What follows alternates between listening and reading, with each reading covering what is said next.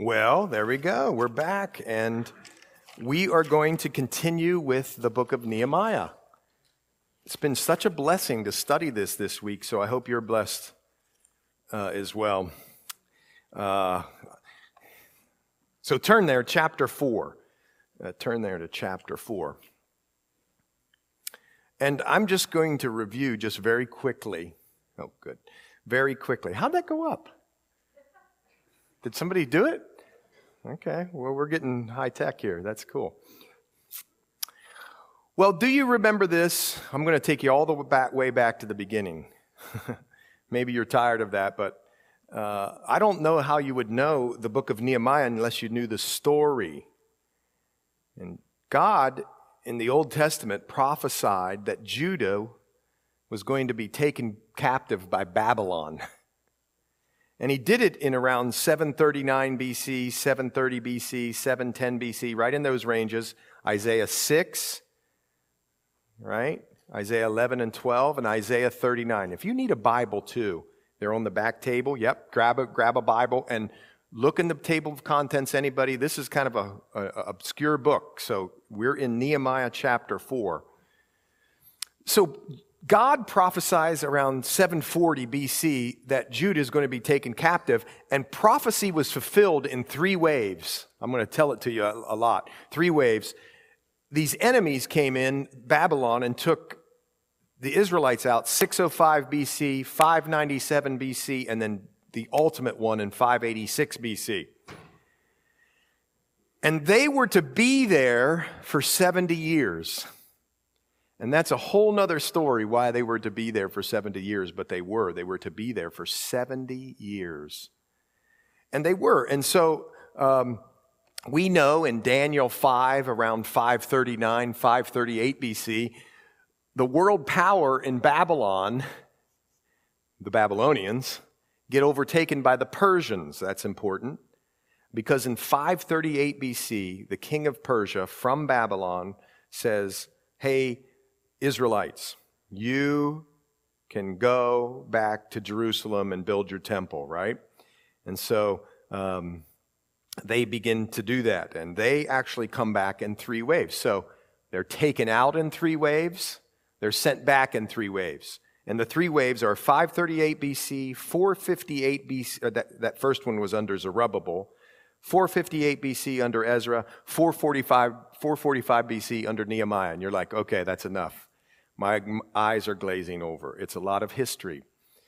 But it's important that you know they were taken out in three waves, they come back in three waves, and we're now studying, listen, a people group that had been taken out of their homeland to a, a conquering nation. And now they've returned to their homeland, and God orchestrated it. Some of the most um, devastating, powerful entities, uh, kingdoms of, of all time, God works in their hearts to let the Israelites come back to Israel. This is the Old Testament, and that's what's happening here. And what's really interesting about this story is there's this guy named Nehemiah. That's the name of the book. Even I can get that one, right? There's this guy named Nehemiah whose name means comfort or comforter, which is another word for the Holy Spirit. And this guy named Nehemiah, who's up in Babylon, when he gets some reports after the temple is built, uh, all those sorts of things, he gets some reports that, oh, yeah, but your walls and your gates are still fallen and the city's in rubble. And this guy, Nehemiah, this is the part I want you to know. It's just a four letter word. He cares about the things of God. He could have stayed up in his comfortable place up in Babylon, right? But he, he, he orchestrates this coming back of this third wave of people, Israelites, to come back into the, uh, into the area, and then he begins to build the walls of the city and the gate, right?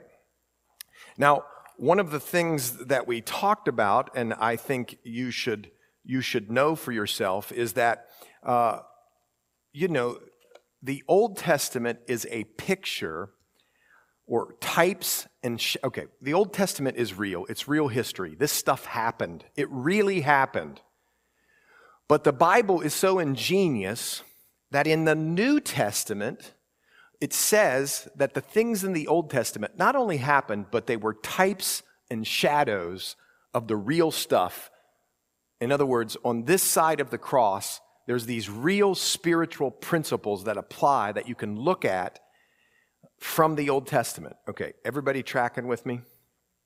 And so we said that the, Old, the New Testament tells us that what we're made up, up of, Thessalonians, listen, this is what you're made up of your body. That's easy, right? And then there's two other things called your soul and your spirit. And within your soul is your mind. Everybody know what that is, right? Your intellect, your will, and your emotions, right? And with those things, you relate to other people, right? So you have your body, you have your, uh, your soul, which is your mind, the things you think about, your intellect, the will. What's your will? Well, that's easy. Your will is like, okay, I want to go to the back of the church, so I'm going to walk there. And you set your heart to do it. It's your will. You've willed to, to do that, right? And then uh, your emotions laughing, crying, happy, sad, all that sort of thing. It's how you relate. And then there's this last thing your spirit. And the Bible tells us that your spirit is what communicates. It's that deep place of you that communicates with the Lord, right? That can worship with the Lord. That's that spiritual part. And, and so when we're looking at Nehemiah and Ezra, the book before, see, Ezra was allowed to come back to build the temple. I'm not explaining this well, but stick with me because I got a point. And the temple is representative of the place where God resides. And the New Testament tells us, now listen to this, that if you've surrendered your life to Jesus Christ, God resides in there, in the innermost part, the Spirit. It's what communicates with the Lord. My spirit communicates with the Spirit of God. That's what the Bible says, so that I can call Him Dad the creator of the universe, I can become a child of God. I can call him dad through the blood of Christ. Okay, everybody tracker with me? That's the temple. But then the walls were in disarray and there was rubble and the gates weren't made. And so that's representative of, you know, the physical part of you, the physical part of you, and also that place that allows other people in and out, so to speak which is your soul. So your soul and your body. And that's kind of a representative of that. Now, just stick with me. So, chapter one of Nehemiah, just real quick. Nehemiah comes back, the comforter. He prays for his people. He comes back to view the wall. We talked all about it. Then he started uh, uh, to, to look at the wall and examine the wall and all those sorts of things. And finally, he starts to rebuild the wall, and that's chapter 3. So if you didn't come last week, I just caught you up. But now, listen to this, folks. Now in chapter 4, it's the same principle. You see this principle all throughout the Bible. It shouldn't surprise you. Look, just turn with me over to Acts chapter 10. Acts is in the New Testament. Look at this principle. It's everywhere in the Bible. I'll just pick this one out. In Acts chapter 10, God does a new work. If you don't know this, you need to know this. This is a pivotal work in the book of Acts, in the, in the history of the church. In the book of, or in chapter 10, there's this guy named Cornelius. He's a Roman, he's not Jewish, but he's a God-fearer. He adheres to the Jewish customs and traditions, and he asks Peter after both of them have had an experience with the Holy Spirit, to come and meet with him and to preach to him and his household. And so he does. And that's the gate that opens Christianity up to the Gentile world. What's Gentile world? Not anybody that's non-Jewish is a Gentile. But it doesn't just stop there. In chapter 11, listen to this in verse 19. Now, those who were scattered after the persecution that arose over Stephen, a guy got uh, martyred for his faith, these people from Phoenicia, Cyprus, Antioch, preaching the word to no one but the Jews only. You see this? Now watch. Here, here's a, a major move of God. This is the first time, the first time that the Christian church deliberately preached to a non-Jew. And they were people from Cyprus on an island in the Mediterranean and from Cyrene, which is in Africa, and they don't name the people, which I think is really cool. Who cares who takes the credit? In God's economy, who cares? We're not competing. But anyway, they go and they come to Antioch and they speak to the Hellenists. Now that's tricky if you have a New King James. And the reasons it's tricky is because earlier on in, in Acts, there were Jewish people and Hellenist Jews. That's not what this word is. This word means Grecian. And even I know where the Grecians are from Greece, which means they're non Jews. So in the prior chapter, I said deliberately preached to a non Jew. Cornelius actually invited a Jewish man, Peter, to come and preach to him. Here, the first time, the Christian church deliberately went and preached to a non Jewish person. Now, why did I tell you all that? Because look what chapter 12 is. This procurator, this person who ruled over the area, persecuted the church. Trouble rose up, and he actually killed James, the brother of John. John and James were brothers, and there was a third guy who was part of the inner circle. His name was Peter. So, in other words, one of the inner circle, James, was killed, and then Peter was put in prison. By the way, this is, has nothing to do with my point, but it's something interesting. James was killed, Peter survived. He came out of prison. Which one got the better of the deal?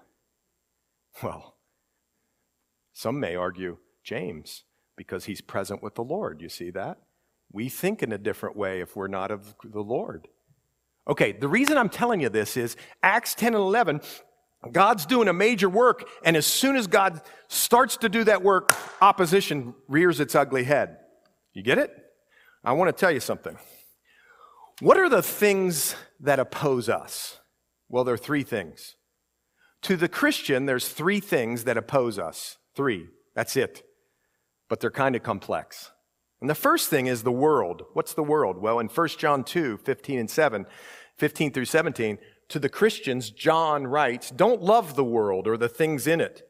If anyone loves the world, the love of the Father isn't in him, for that is in the, uh, for all that is in the world, the lust of the flesh, the lust of the eyes, and the pride of life is not of the Father, but is of this world, and the world is passing away, and the lust of it. But he who does the will of God abides forever. The world is against Christians. What's the world? It's the world's system of thinking. Now, you hardly know that the world and the church, Christian church, are at odds. Just go out on the news tonight and you'll see. Okay, the second thing that we war against, or that's our enemy, is our flesh. What's our flesh? It's our old sinful nature.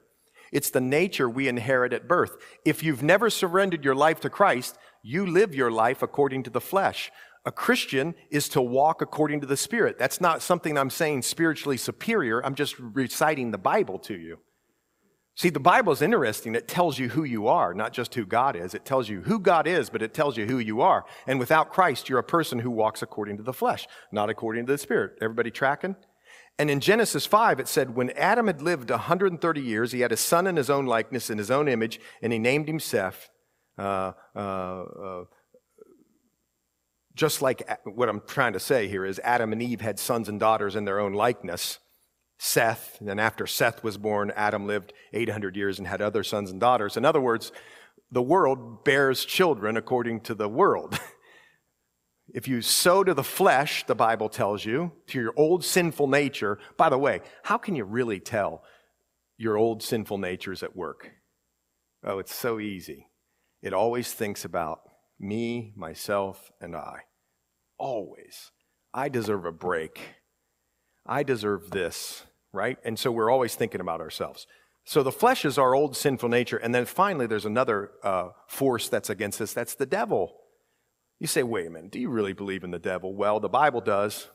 Be controlled, self controlled, and alert. One, uh, one uh, translation says in 1 Peter 5 Your enemy, the devil, prowls around like a roaring lion looking for someone to devour. So you have three enemies.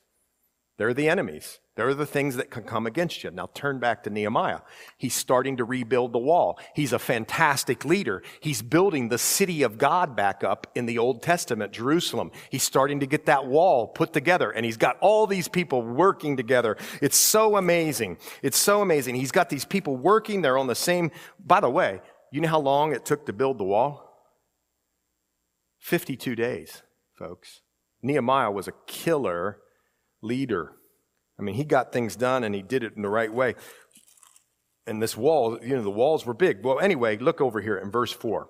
It so happens, verse, chapter 4, not verse 4, Nehemiah, that when Sanballat heard, Sanballat is back in chapter 2, verse 9. He's an enemy of God. He's from Palestine. He's an enemy of God. Guess what his name means? Strength.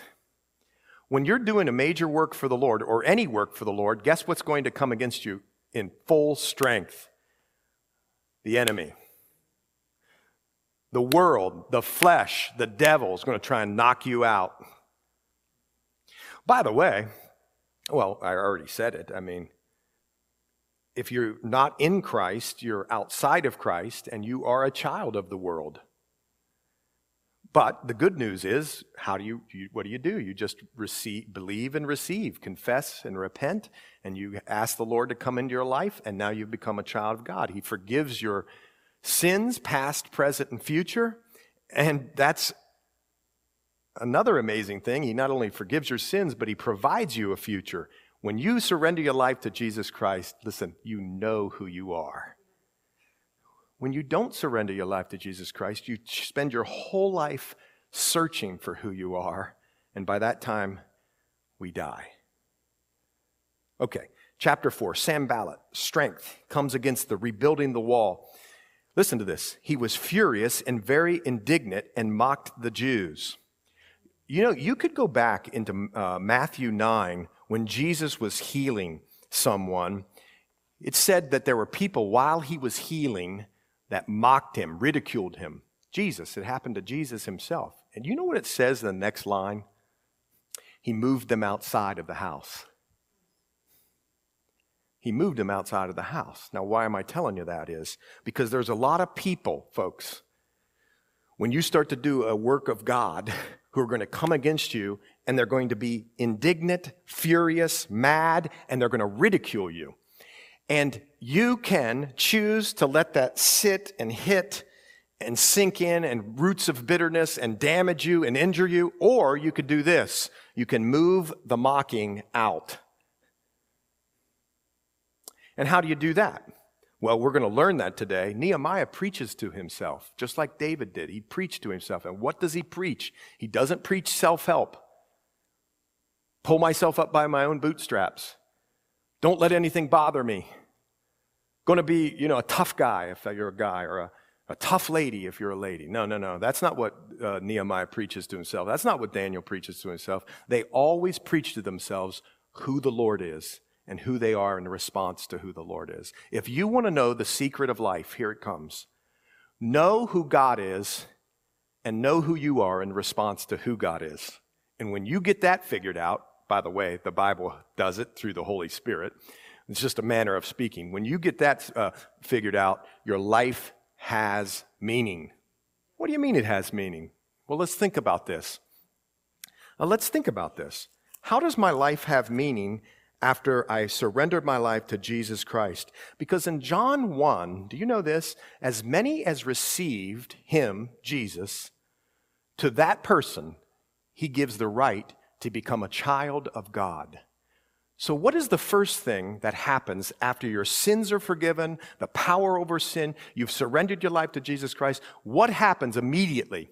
You come into a family, and now listen, this is what people are searching for all throughout the world. Kids are searching for this, folks. There's this thing now, you belong. There's God's just like, come to me, come to me, come to me. You belong to me. You now belong somewhere. You ever been somewhere and you didn't belong?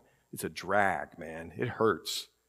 Somebody didn't pick you, or you go to a party or something, and you're just an outcast or something, and you don't belong.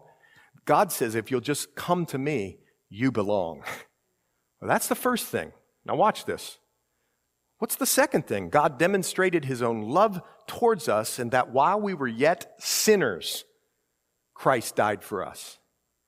Which shows me something else. Not only do I belong, I and you and we have incredible worth because the Lord of the universe would send his son to die for me. And I always say this, and it shocks people, and they think, well, Pastor shouldn't say that.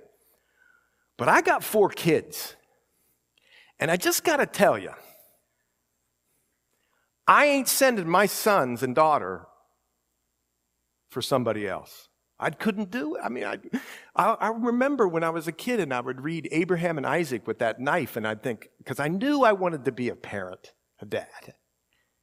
Don't make me do that. Don't make me do that. I don't want to do that. But see, here's the point Jesus died so we don't have to do that. The sins are forgiven. God sent his only son, which tells me something. Not only do I now belong, I'm worth something. And so are you in Christ. You see it? How about the third thing? He sends us the third person of the Holy Spirit to do what? He does a lot of things, but one of the ministry is he gives you power and resource to accomplish what God's calling you to do. So check this out. Not only do you belong, you're of worth, and you have the power and the resource or the competence to accomplish what God calls you to accomplish. And by the way, the Bible tells us that by his divine power, we have all things, and in the Greek, that means all, for life and godliness. We have everything available to us for life and godliness. Isn't that beautiful? In Christ Jesus.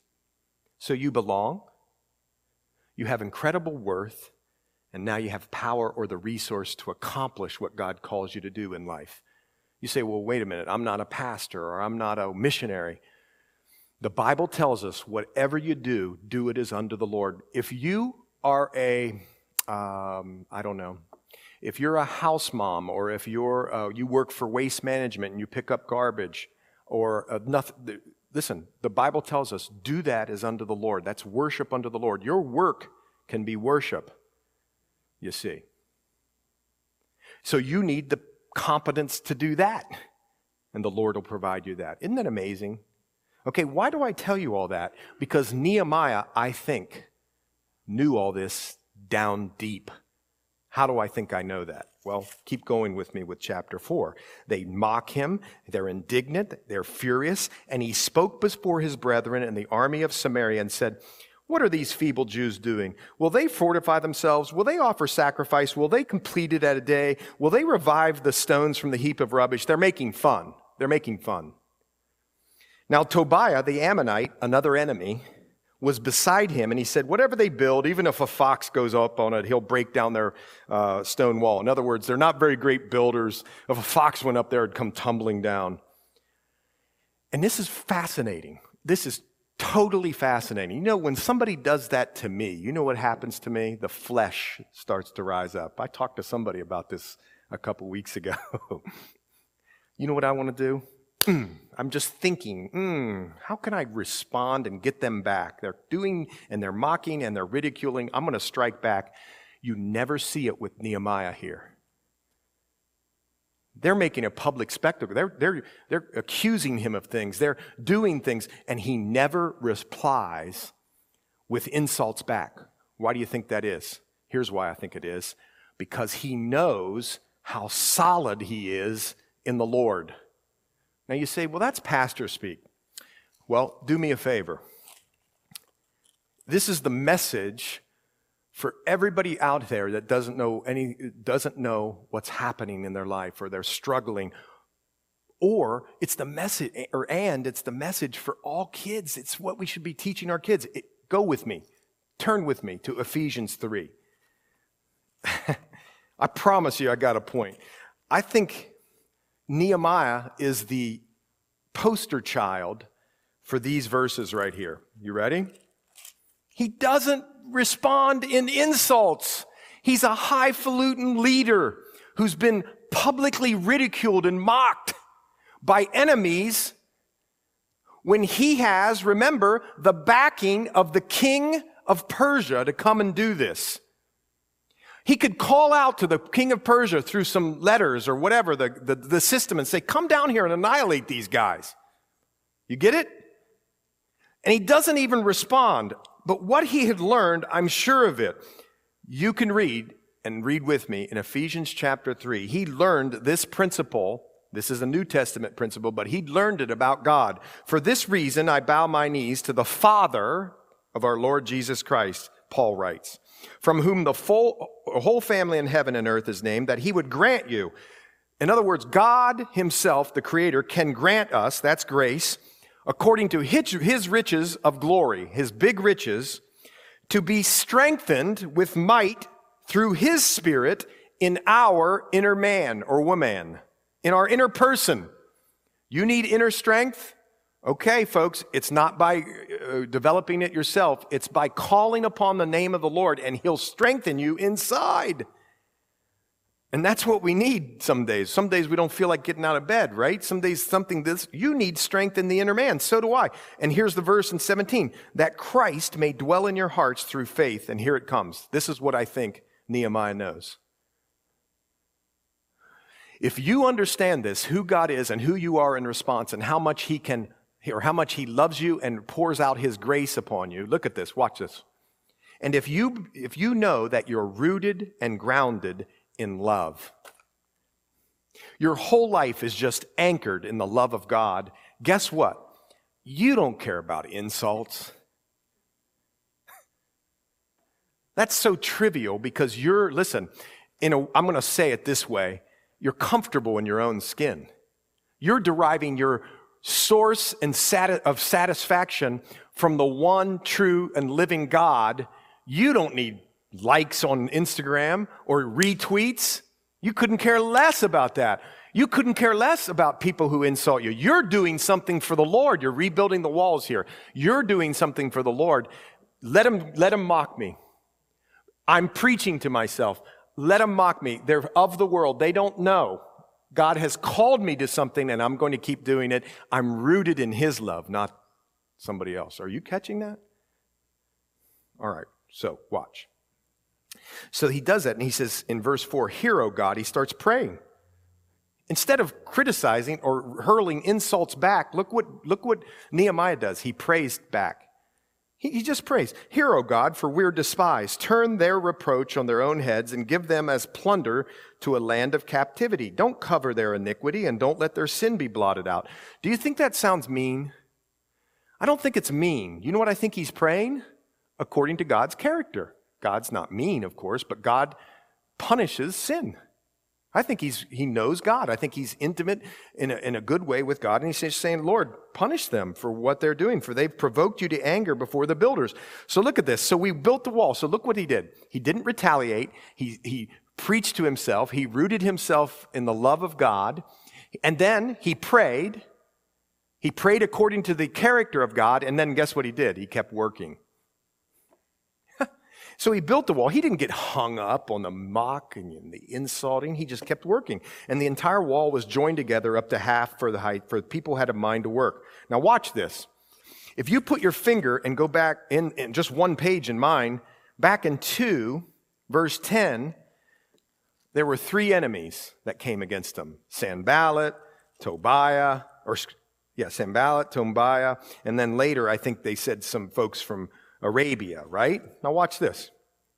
Now it happened when Sanballat, Tobiah, the Arabs, the Ammonites, and the Ashdodites, the enemies, look, watch this, are accumulating. Anytime we do something for God, you're going to get a lot of, a lot of enemies. You see that?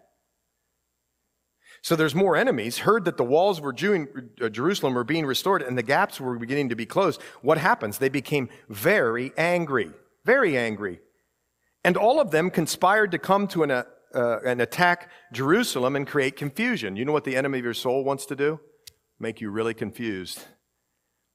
You know what you do in response to the enemy of your soul? don't be confused. That's my little thing. But how do you not be? That's my little nugget for you. don't be confused. But how? You know the word so clearly. As much as it's up to you, you know the word. And you spend time with the Lord as He guides and directs you through the word. So when you get to a place where people are angry and you, you know, you're wondering, you know where to turn. You're not confused. You don't let the enemy confuse you. Nevertheless, we made our prayer, verse 9, to our God, and because of them, we set a, a watch against them day and night. Did you catch that? They prayed, but they prepared. They didn't just sit on the couch, eat bonbons, and pray. They prayed and then set a watch. Then Judah said, The strength of the laborers is failing, and there's so much rubbish that we're not able to build the wall. Judah said, Boy, is this really amazing. What's Judah mean? Anybody remember? Anybody remember what Judah means? It means praise. Judah is one of the 12 tribes of Israel. There were 12 families of Israel. Judah is one of them. From Judah came Jesus, but remember what they were? They were their name means praise. So I want you to catch what's happening here. Nehemiah is staying strong in the Lord. He's got, uh, he, he knows he's been accepted or he belongs. He knows his worth. He knows he's got power, in, you know, by God to do these things. But the Judites, if you want to, the Judahites, are supposed to be the people of praise.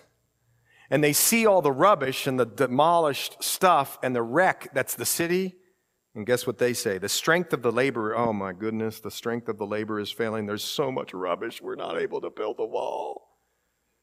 And you know what Nehemiah could do at this time right here? You ever been around people who are like that and it starts to rub off on you and then you start to get that way and they're like making you negative and, and uh, uh, making you not trust in God? You ever been like that and you're like, man, how did I get to this place? Oh, that's how. Not that I'm blaming them, but you, you know what I mean. Okay, so the ones who should be praising, even in the middle of rubble, are the ones who are complaining. Well, the adversaries said, Oh, their adversaries are like, Great, we got some of them on our side. They will neither know nor see anything till we come into their midst and kill them and cause the work to cease. So they got the, you see it? They've got this strategy now. They're, they're, we got them complaining. The people who should be praising, that's us, they're complaining. We'll sneak right in there and we'll get them. But then listen, so it was when the Jews who dwelt near them came. Most people believe that means the Jews who dwelt outside the city but were near them. They came and they told us 10 times, From whatever place you turn, there'll be upon us fear. So, in other words, Nehemiah and his core group of people are getting a hit from all sides, right? You see that? So what he does is he positions men behind the lower parts of the wall at the opening, and I set the people according to their families, with their swords, their spears, and their bows. And I looked and arose and said to the nobles, to the leaders, and to the rest of the people, Don't be afraid of them. Remember the Lord, great and awesome, and fight for your brothers, your sons, your daughters, your wives, and your house. Now watch, folks. Your walk with God has an unbelievable impact on your family's walk with God. I hear a lot of people all the time come say, you know what, I just want my kids to, to, to, to worship the Lord and, you know, to enjoy the things of the Lord and just to know. And then you go, and so they, you know, come on, can I get them into Sunday school? And you go like this, time out. the most important thing for your kid to work, walk with the Lord, to love the Lord, to be in love with the Lord, to be have know their worth, to know their competence, to know right is that you walk with the Lord. I get it. The Lord can do anything. He breaks those things. But, but, but if you want to, have a, a, a peaceful, loving family, you will find out who God is and who you are in response to God. You'll walk this walk. You won't just talk this talk and your families will be affected. You'll be, look at this, you'll be fighting for your families. What do you, by the way, do they fight with? A sword. In the Bible, what is, uh, in the New Testament, what is the sword? It's the sword of the Word of God. It's the Word of God. The Bible is a double edged sword able to do real surgery spiritually in our hearts. You will know the Word. So will I. and your families will be affected. And it happened, verse 15, when our enemies heard that it was known to us and that God had brought their plot to nothing, that all of us returned to the wall, every one to his work. Everyone to his work. Nehemiah is just uh, really, um, um, he, he, he um, looks down the court over a time. He, he understands issues. He's balanced. He's secure in his worth from God. He doesn't make rash decisions, even when the other people are freaking out around him. He, uh, he thinks things through in, in prayerful consideration. If he needs to stop for a second, he stops for a second, pauses, but then he resumes the work. He keeps going. You see that?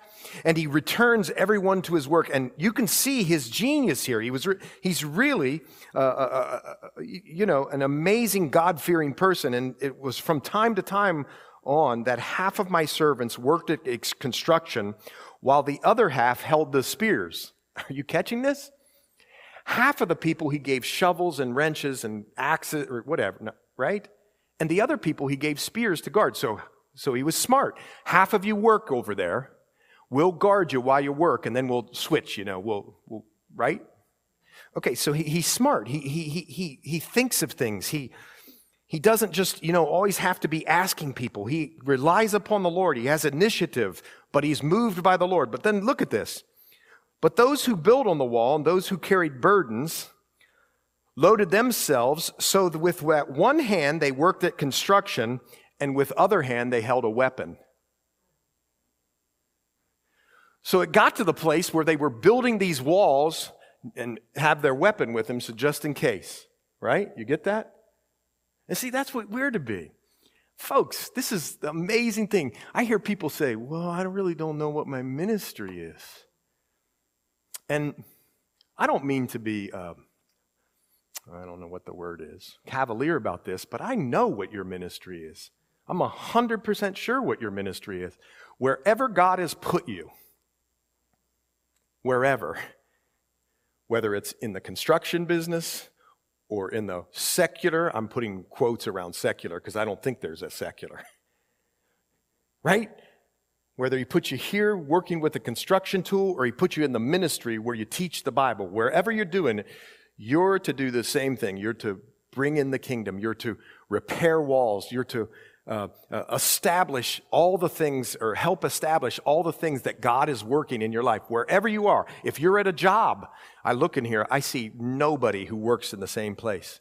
Not one person works in the same place in here, which means all of us could go tomorrow and impact the, uh, um, uh, the kingdom with His help for the good. You see that? This is not the secular it's important too. You need the construction tool and you need the sword, which is the Word of God. Be both. Wherever you go, whatever you do, just be making disciples. That's it. You don't have to spend millions of dollars in the church to find out what the church's mission is. What's the church's mission? It's easy. It's to glorify God, enjoy Him forever, personally, corporately, and then teach the word, be in prayer, be in communion, and break bread together. Why would you ever spend money on a church marketing study when the Bible tells you exactly what to do? Anyway, here you go. He says, Everyone go back and work. And every one of them girded at his side as he built, and as the one who sounded the trumpet was beside me. Then, verse 19, I said to the nobles, the rulers, and the rest of the people, the, look at this, look at this, folks. The work in the kingdom of God is great. That means it's difficult. And it's extensive. It's big. You go into a city like Antioch, for instance, in the, Old, uh, in the New Testament, the first church. Antioch was a immoral, dark, rough city. God chose to put the, you know, the church in Jerusalem, but then where Christians became Christians, Antioch in Syria. The one place I probably would never pick, or one of the places I would never pick, God said, we're going to go there. The work is tough. The work is hard, but He says, keep at it. We're separated far from one another. Uh, uh, on the wall, wherever you hear the sound of the trumpet, trumpet rally to us here. Our, our God will fight for us. Listen to this, folks. You might be saying to yourself, well, life is hard. You see what he's saying? I know it's going to be hard. Nehemiah knows it's hard. But he doesn't shy away from it because he knows he has the Holy Spirit. That's what we're to be, right? The Holy Spirit will help. He'll give him uh, uh, the resource to do it, the ability to do it. And then I want you to see this. His eyes are focused. He says, forget looking at the wall, forget looking at the shovels. Look at God, who will fight for us.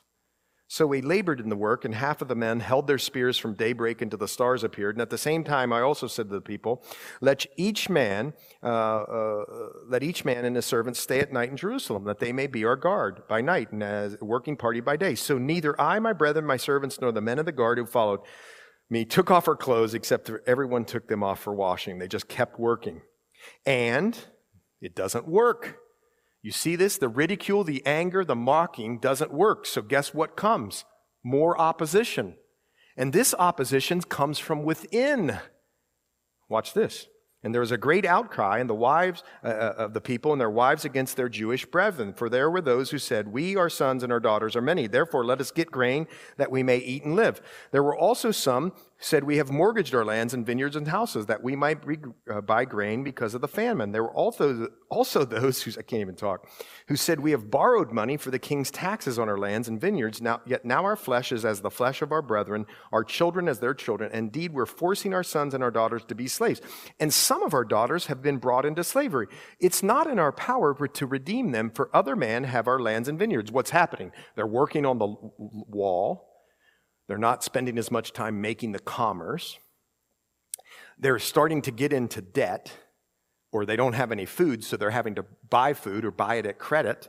They're even, in fact, sounds like saying, Oh, yeah, I'll pay you back. You can have a little mortgage on my land. I'll pay you back as soon as I get the money. They're not being able to pay back, and they're falling into it like an indentured servant type of relationship with people. It seems like that's what's happening, but here's the insidious part. I, I, uh, Nehemiah becomes very angry when they hears their outcry. He's, they're trying to do a great work of God. And these people are being enslaved, their own country people, their own countrymen and women. And Nehemiah gets mad. Bible tells us that there is righteous anger. Here he's righteously anger, angry. But I want you to see something. After serious thought, that phrase there in the Hebrew means he preached to himself. He considered it for a long time. He considered the things of the Lord, just like David did. David had to preach to himself. Folks, listen to this. When you get to a fork in the road, and it happens 25 times a day, 65 times a day, you get to the fork in the road where you, you know you weren't successful at something, or the opposition came, or somebody ridiculed you, or whatever. Somebody was mean to you, or you don't have enough funds. You're indebted to other people and you don't know where to turn and you're boxed in, right? Preach to yourself. And what do you preach? You preach the character of God. God knows the sparrows. He loves me. He knows the hairs on my head. He isn't going to forsake me. He's right here with me. He'd never leave me nor forsake me. He knows what I'm going through. He understands. And that's what uh, Nehemiah did. And he rebuked the people the countrymen, the nobles and rulers who were making these usurious, they were, they were doing usury, they were charging too much interest. By the way, that's all prohibited in the law of Moses. You weren't allowed to charge too much or charge interest to your countrymen and, and even the strangers. And what's really interesting is that the year of Jubilee, your debts were canceled. But you weren't allowed to do it. So they're breaking the law of God. You know what? You know what? Uh, look, look how bold Nehemiah is. He calls a great assembly. He calls a great assembly against them. And I said to them, According to our ability, we have redeemed our Jewish brethren who were sold to the nations. Now, indeed, you even sell your brethren, or should they be sold to us? Here's relational courage, by the way. He goes to them and he says, What you're doing is wrong. It's a, you're, you're breaking the law of God. And they maybe or maybe didn't. So he says, okay, we're going to call an assembly. We're going to take time out from building the wall. Why do you think he does that? Because if he builds the wall and there's poison or sin inside the wall in his people, it's all going to break apart anyway. So he gets it right. You see it? We got to do that sometimes, like within the walls of our family. You know, uh, we have a whole culture of parents that want to be friends with their children from the time that they're little.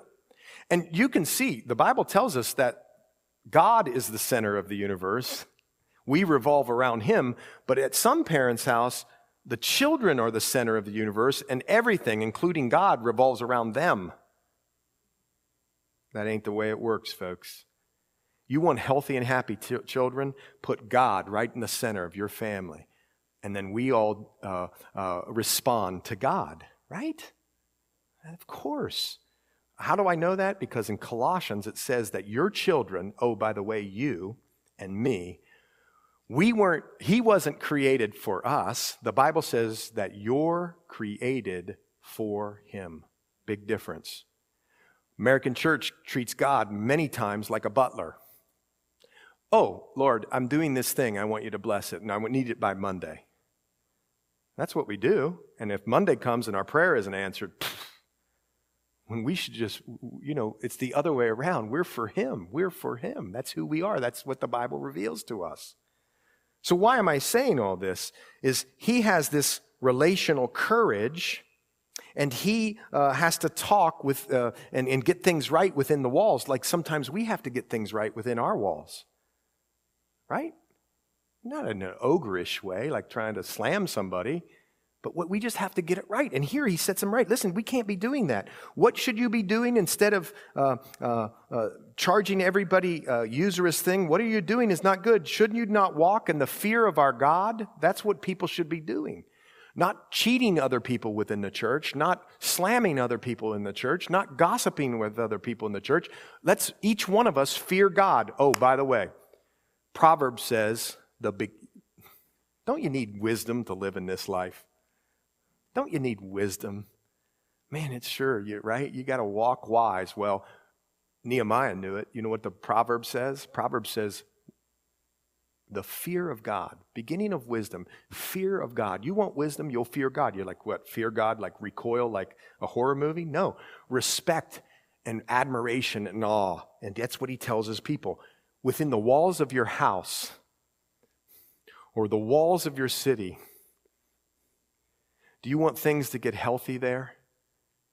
You fear God and have all the people in your house fear God. Now, listen, they're free choice moral agents, right? So they're going to make choices. But as much as it's up to you, you can feed them and they, they can see your relationship with God and how fruitful and beautiful it is. And then they want to come and get from that. Mom, dad, that's what we're to be doing. Friends, that's what we're to be doing. Well, uh, uh, they wanted them to fear God because of the reproach of the nations. I also, verse uh, 10, with my brethren and my servants, am lending them money and grain. Please let us stop this usury. Restore now to them, even this day, their lands, their vineyards, their olive groves, and their houses.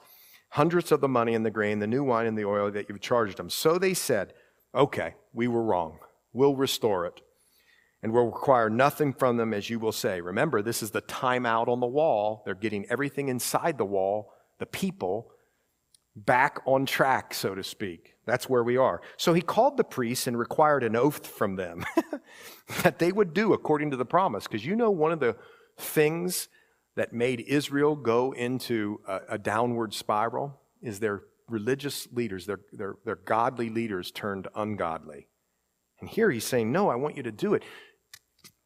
This takes relational courage. If you're the one who's leading people in the religious part of life and people break the law, guess what you got to tell them? You're breaking the law. See, out in the world, the world says live and let live. The Christian life says, no, if my brother is sinning, I'm to go with them, go to them and say, hey, you're sinning, man. But not so that you can be spiritually superior, but so that you can restore that one back into the fold. That's all it is. And if they won't listen, then you take two or three elders and go talk to them. And if that won't listen, then it's more um, uh, devastating, that discipline. But here he's saying, priests, you got to own up to this. You got to do this thing. If you want to get right within the walls, the priests got to do their jobs.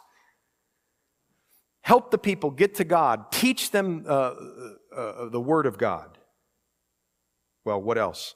Then I took out the fold of my garment and said, So may God shake out each man from his house and from his property who does not perform this promise. Sort of like a prophetic thing, like a symbol, like this is what's going to happen to you. You're going to get shaken if you don't get right with God. Oh, by the way, we will get shaken if we're not right with God. The Bible says, outside of Christ and his blood, this is not what I'm saying, this is what the Bible says, we're children of wrath. But once we uh, surrender our lives to Christ and have the blood applied to our life to pay all the, uh, for our sins, past, present, and future, then we become into the family and we're children of God, and now we know we're accepted. Isn't that beautiful? Well, here, he shook out his garments, and all the assembly said, Amen, and praised the Lord. Then the people did according to the promise. Moreover, from the, the and, and we'll end here. Moreover, from the time that I was appointed to their governor in the land of Judah, from the 20th year until the 32nd year of King Artaxerxes, 12 years, neither I nor my brothers ate the governor's provisions. You know, if, if, if we were Nehemiah, folks, and we came out of the comforts of Babylon, it really was comfortable for him, cared about his brother and went back and encountered all these troubles, right? All these things and all these oppositions and this wall and this hard stuff and people making fun of me and ridiculing me, my name being taken through the press and all the media got me. And I just, right? You know what I'd say? Man, I think I'm going to go over to the governor's house and eat up there tonight. I'm not going to have pork and beans tonight. I'm going to go get something at the governor's. Okay, look what, look what Nehemiah does. Nehemiah says, I didn't even eat the governor's provisions, but the former governors who were before me laid burdens on the people and took from them bread and wine, besides forty shekels of silver. Yes, even their servants bore rule over the people. But I didn't do so because of the fear of God, because I had this relationship with God and He was telling me not to. Indeed, also I continued the work on this wall, and we didn't buy any land. All my servants were gathered there for the work, and at my table were 150 Jews and rulers, besides those who came to us from the nation. In other words, I forsook the best for me so I could bless others. Did you catch that?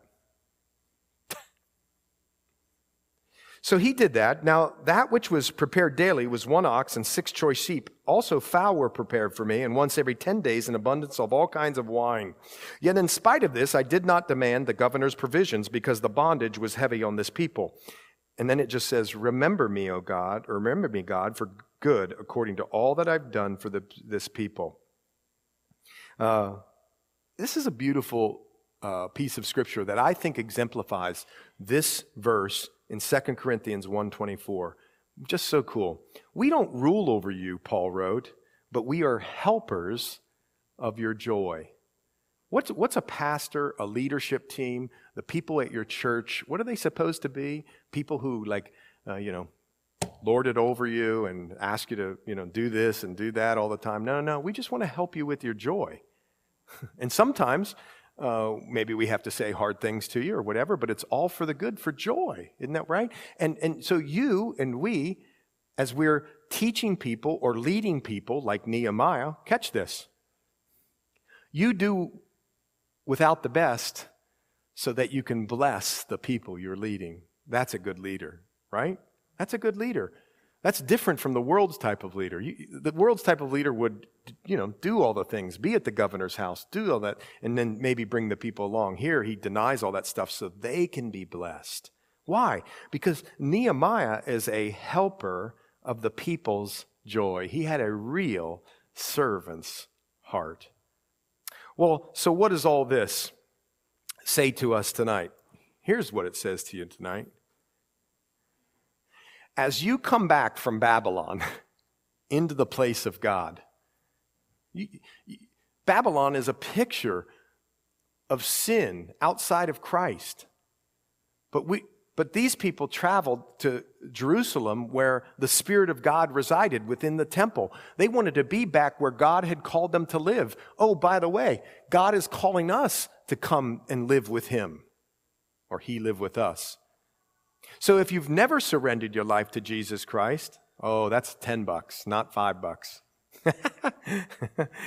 If you've never surrendered your life to Jesus Christ, see, you want to come back to the, to the place of God. And the way that you do that is you, you ask the Lord, or you tell the Lord, you agree with the Lord, you are a sinner. And that you turn from that and repent and you walk towards God and you count and trust on the cross of Jesus Christ, his pen, uh, uh, what he paid at the cross to, to pay the penalty for your sins and break the power over your sins. And then um, uh, you trust in his resurrection, which is that thing which gives you new life, that act that gives you new life. And you start walking towards God. That means you've come from Babylon back into the place of God. The place of God is anywhere, it can be anywhere, because God comes to live in our hearts, right? And when you do that, you know right now, if you've never done that in your life, you know what you're going to start receiving as you start to walk towards God or look toward the things of God? Opposition. Maybe the enemy saying to you, Why would you do that? Why are you even in the church? You're not good enough. You, all these things that are lies. And Jesus just says, Anybody who comes to me, if you're weary and heavy laden, I'll give you rest. How would he give you rest? He'd be the satisfaction for your sins. Oh, by the way, uh, if you are in the, uh, uh, the family of God, you're going to, if you, if, if you just cruise, if you just cruise in the family of God, you're not really doing anything, you're just out in the suburbs of Jerusalem, you're not paying attention to the walls, right? You're just playing your sports on weekends and you're, you know, uh, playing golf and you, you've got the uh, uh, ski boat out every weekend and every, every Wednesday night and all that sort of thing. The enemy's never going to bother you. He's got you right where he wants you. You don't pay attention anyway. He can't take your salvation, so he's going to just ruin your witness. He'll just make you comfortable. That's easy. But if you're starting out to make things right, so to speak, with the Lord, and now you're going and you're, you're sharing the gospel and you're ministering to the poor and you're helping the weak and the sick and you're giving to the things of the Lord, guess what's going to spring up against you? Opposition. There'll be opposition in your family. This is idiotic. You're a wacko, born again, holy roller. All kinds of stuff people will start to say, and they'll start to say it maybe even your family or your friend circle, and that would hurt if you weren't secured in the love of God. But if you are secured in the love of God and you understand who God is, you keep going in your work and you say, Yes, I love you, but this is what God has called me to. And as you keep going, guess what's going to happen? The enemy will never stop trying to defeat you. He'll rear his ugly head again. If he can't do it by ridicule, you're going to see uh, next time. next time he tries to be nice. The enemy tries to be nice. You're going to see that in chapter 6. He can't do it by ridicule, he can't do it by anger. He'll do it by things uh, uh, uh, like being nice. And if he can't get you by being nice, Ezra told us he'll do it by be- making you discouraged. So, what do you do as we close? You learn the, uh, the character of God. You learn who God is through His Word by the Spirit. And when you get to that fork in the road, guess what you do? You consider God for a long time. You preach to yourself. That's what healthy, victorious Christian living people do, and we're all called to that. So I'm going to pray. If you have any questions, uh, come on up after. If there's anything we could pray about, I'd love to do that. Pray with you. Have any questions at all, come up and ask. Um, but here's what I don't. The Bible tells, or I want to say, the Bible tells us don't weary in doing good. The things of the Lord. Why would I keep going? Why would you keep going? Why would, you ever wondered why it's rejoice? it's not just joy. It's rejoy. And we as Christians can joy again and again and again and again. Why? Because we have a lot of energy? No, because we know who God is and who we are in response. So let's pray. Lord, thanks for this night and thanks uh, for this word that is just so beautiful that tells us who you are, Lord, and then tells us who we are in response to who you are. And as we go this week, Lord, as there's opposition, may we not strike back. May we not trade insult for insult. May we be ones who don't cl- uh, uh, complain or grumble about ever- anything, including the rubble in our life, but as we're called to be people of praise. Lord, if there's rubble, that's just circumstantial. But you aren't circumstantial. You're the greatest reality, and you tell us who we are in Christ. We're loved, we're accepted, we have worth, and you give us power to accomplish the things you call us to do. And we thank you for this great word. In Jesus' name we pray. Amen. Amen.